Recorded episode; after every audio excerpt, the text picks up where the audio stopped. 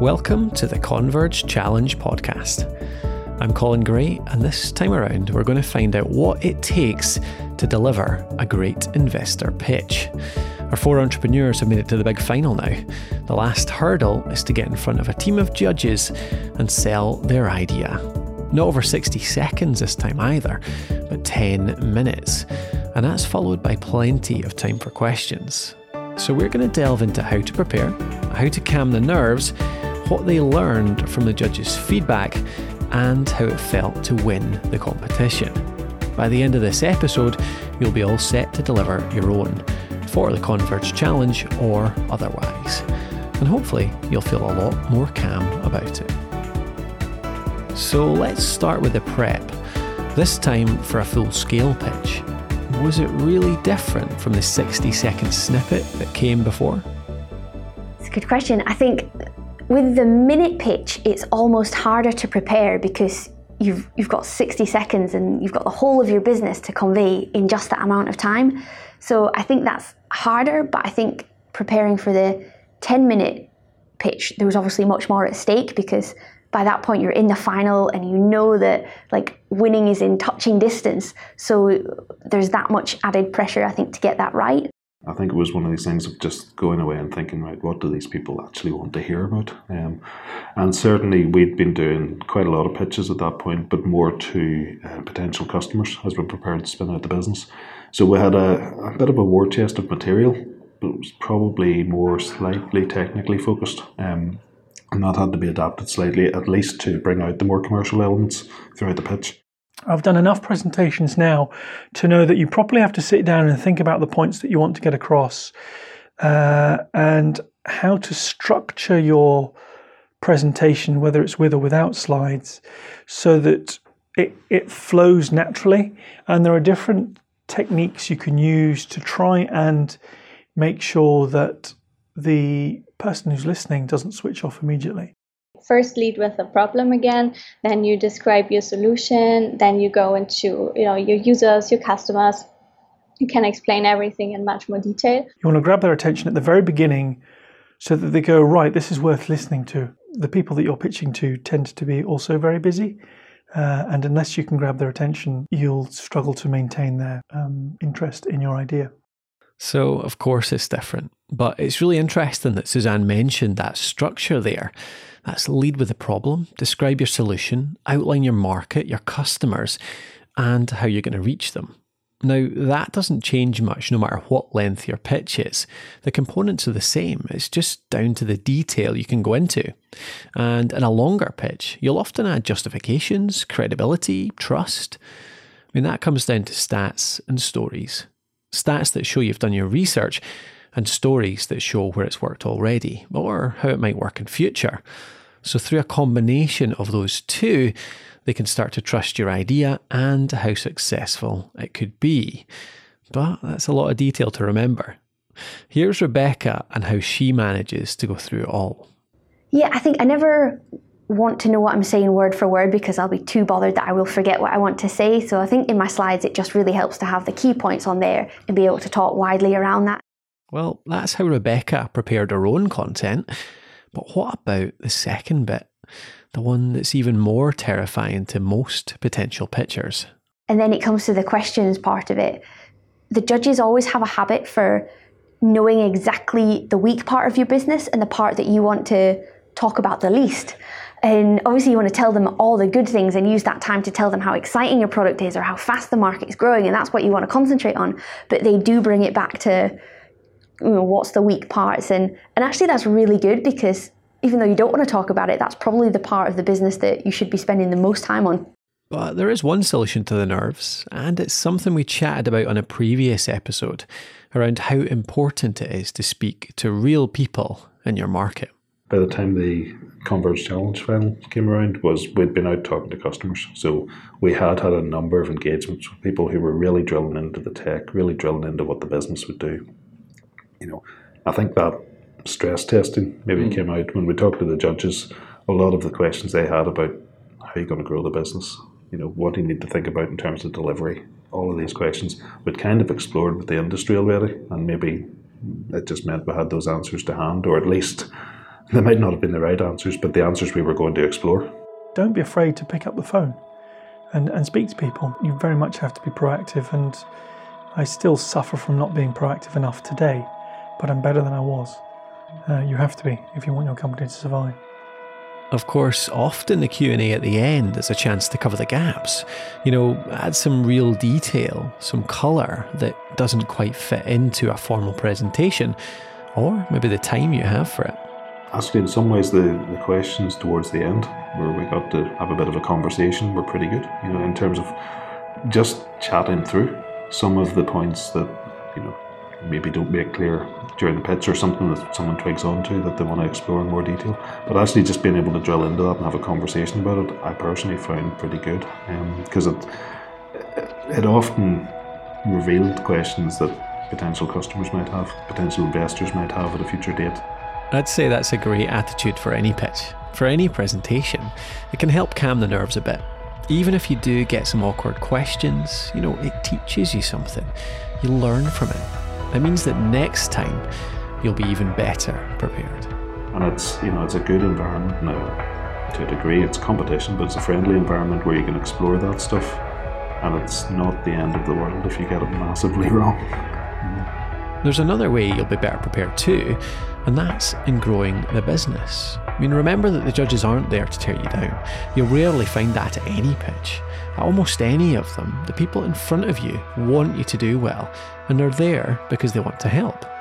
So, what advice did the Converge judges have for our own four? One of the areas that they honed in on, which was one of the weaker points that I really didn't want to talk about, was that I wasn't focused enough on my target markets. I, I had two different markets with very different needs very different uh, routes to get to market. And I was so invested in both of them, but actually, in doing that as a startup, I was splitting my already small pool of resources. So I wasn't going to target either of them very well.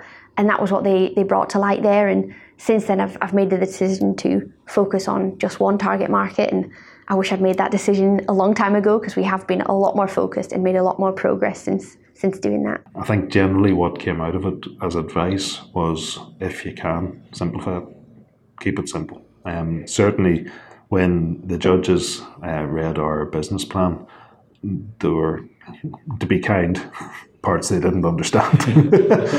to be unkind, they didn't find it terribly clear. Um, you know, I think that was a fair criticism. Um, generally, the feedback, which probably came after the pitches, was like you explain it well when you actually pitch in front of people. Um, try and communicate that through your plan if you can. You you will have to do written documents. You will have to do written pitches if you can. Try and simplify the message. But I think over time, as you go and talk to more people, you start to understand what the commonalities are between different customers, different stakeholders. And as you go through that, you just start to hone in on exactly where you fit as a business, exactly what you're offering, exactly what the benefit might be to the customer. And over time, you refine it. Yeah, I had some excellent feedback from one of the judges, really encouraging me that, you know, we had a really good idea. When we did the pitch, Derek and I, so the, the lead academic and myself, pitched together, and they felt that my strength within the pitch could I could have stood up and made a stronger pitch myself, since I'm going to be leading the company and taking it forward. So all good things really, from you know that really practical, actionable advice on markets to simple validation and encouragement. I mean that's no small thing when you're neck deep in it all and progress feels non-existent.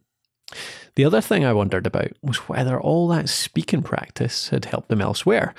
It turned out that Rebecca had used it really recently. Yeah, definitely. I mean, last week I, I was on Radio Scotland, so that was um, really good practice to feed into that to be able to succinctly get my points across um, and to just speak really comfortably on, on the subject that I'm talking about. So I think it comes into practice whether it is something like radio or if it's just trying to get investors on board or if it's talking to customers. Like it's such a great skill that we we have to use it every day. It's all practice. You never know when that little three minute segment or that particular way of relating your problem might come in handy. And if that practice actually leads to the top result, well, even better. What does it feel like to walk away with a prize? Shocking. no, it, it, it, was really surprising. I mean, um, I got to know various finalists, obviously, having gone through the training program with them and then seeing who was just in the room the, on the day.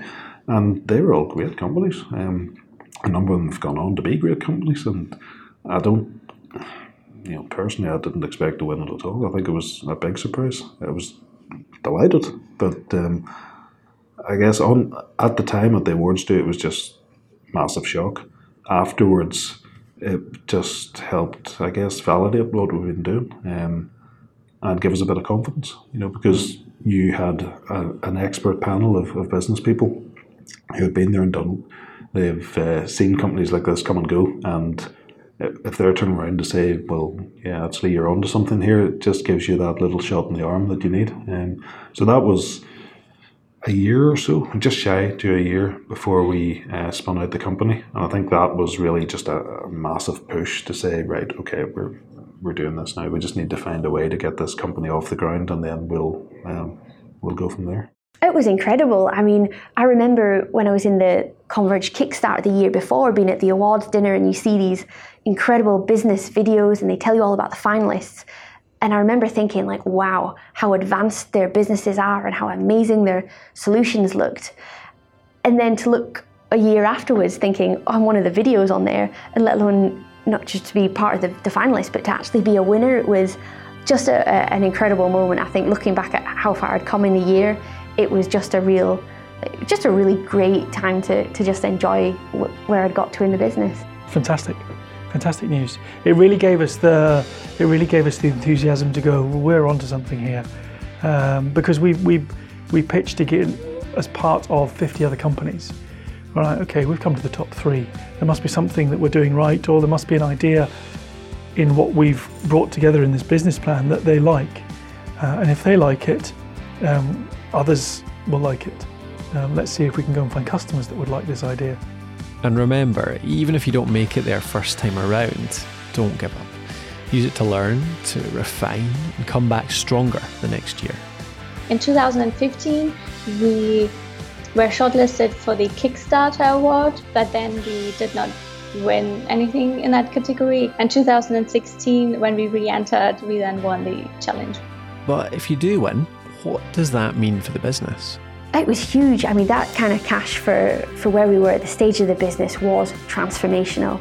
And I think the sort of added value that we got from it as well is that kind of credibility factor in being able to say, you know, I was one of the top three winners of the Converge Challenge. Even people that have never even heard of the Converge Challenge, it, it just adds that layer that other people think you're good. So so you must be, and it plants that seed in their head that you're, you're, you're worth them spending their time and helping you. Definitely a lot of benefits to, to being a winner. For some, it was a real tipping point, a moment in time where things could have gone either way. It was a nudge, you know, a prod that knocked down that final barrier, taking an idea from the lab and releasing it into the market.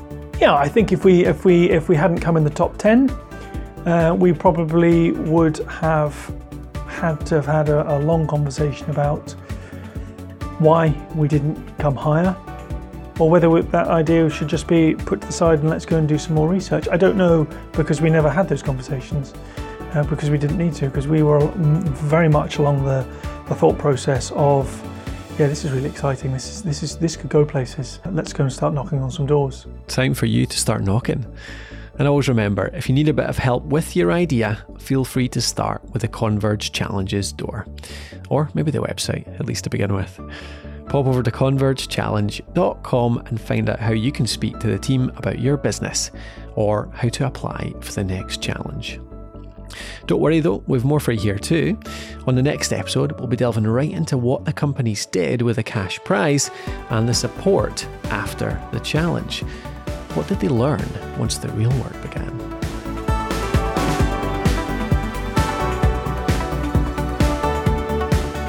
Thanks for listening to the show.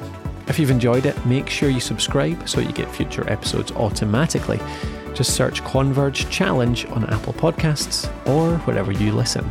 And if you really enjoyed it, I'd really appreciate a review in the same place. Statistics show that people who review podcasts get asked much easier questions and pitches. Honest.